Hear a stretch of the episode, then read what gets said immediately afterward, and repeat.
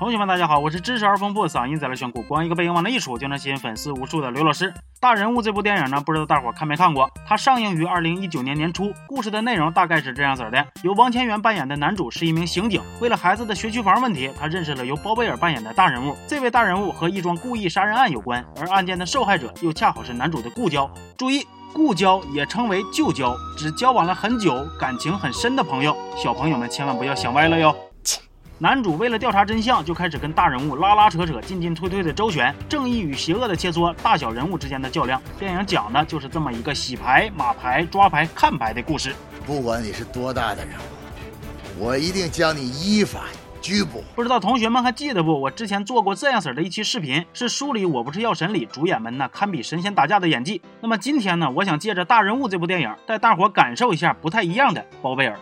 来啊！大人物这部电影由王千源、包贝尔、王迅等演员主演，改编自韩国动作犯罪电影《老手》。作为一个没看过原版的观众来说呢，我觉着大人物整体看下来还是很不错的。虽然它剧情略显老套，人物的脸谱化比较严重，但是呢，节奏挺好，某些桥段也确实挺精彩。其中影帝王千源的发挥呢，一如既往的稳定。他扮演了一个看起来痞里痞气，实则心怀正义，为了追求真相不顾一切的刑警。一个面对家人憨厚老实，面对恶势力又英勇无畏，立场分明、原则性强的小人物形象，发挥稳定，中规中矩，基本符合观众的预期。但是让人万万没想到的是呢，全片能真正给观众带来巨大冲击力的。充满了反差和意外的，居然是包贝尔的表演。起码对我个人来说呢，甚至可以用惊讶来形容了。为啥我会这么说呢？咱们可以先回顾一下包贝尔过往拍的那些影视剧作品，不回不知道，一回真奇妙啊！凡是他主演的，分数都不高，只要分数高的，都跟他没太大关系。豆瓣能上七的，几乎全是综艺，你说这谁顶得住啊？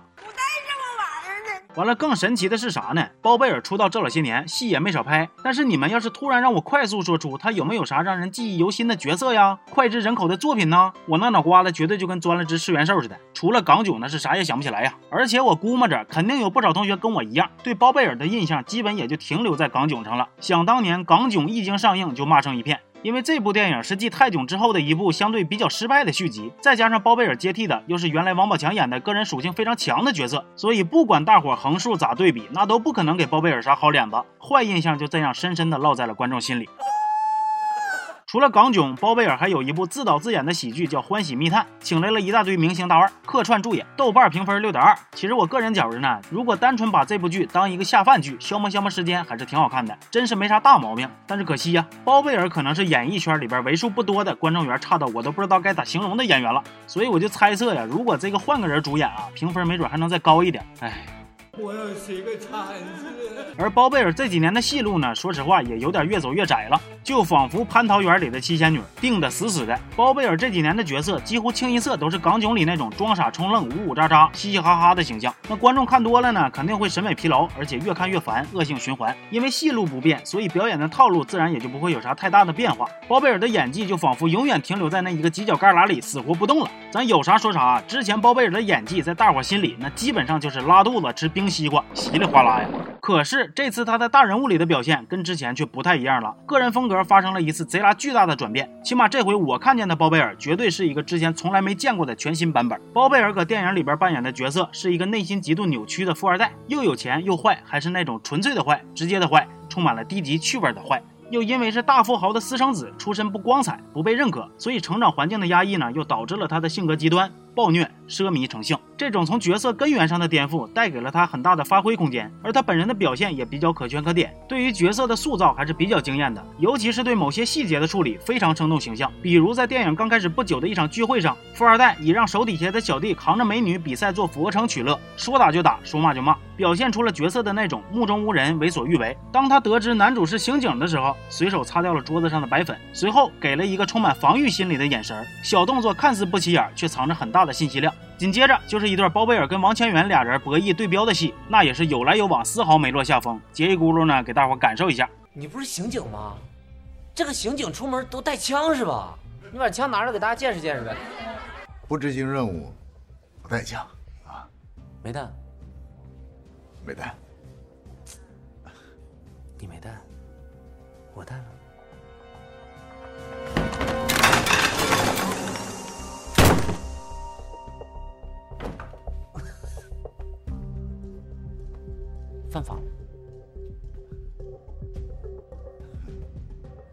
不不犯法。如果要是真枪，就犯法了啊！孙警官，你觉得老子会玩假枪吗？沙鹰限量版，全球一百把，八六年就停产了。我也给我儿子买了一把。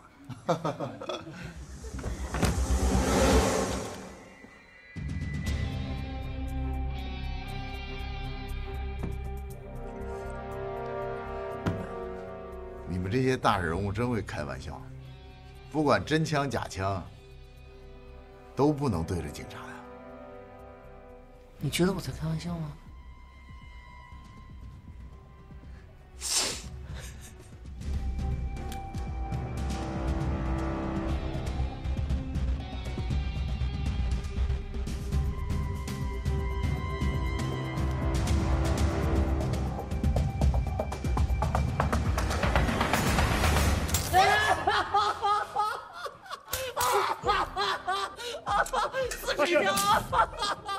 哎，我五千块钱买的刺水枪，怎么人一眼就看出来了啊？一点都不好玩！你看看这什么意思啊？这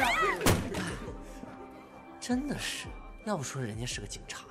说实话哈，某一个瞬间我都快相信他这个是真枪了，因为有前面细节的铺垫，都让我觉着像他这样的身份和形象，好像有枪也是合理的。再加上包贝尔的表情状态，某一个瞬间真的是有点吓人，那个眼神给我小心脏整的扑腾扑腾的。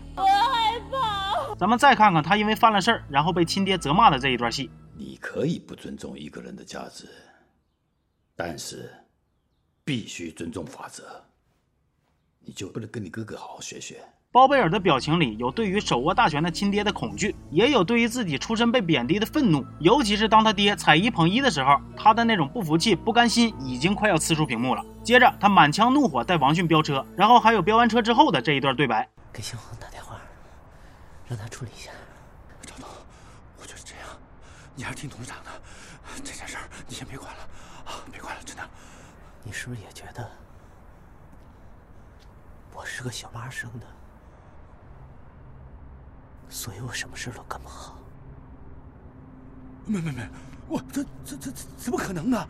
我我我我我我可是一直跟着您的。请你回答我，为什么这么简单的事儿你都干不好？为什么？短短的几十秒就把一个地主家变态儿子的复杂心理活动展现的异常生动，这种爆发度和感染力是我在看片之前完全没有想到的。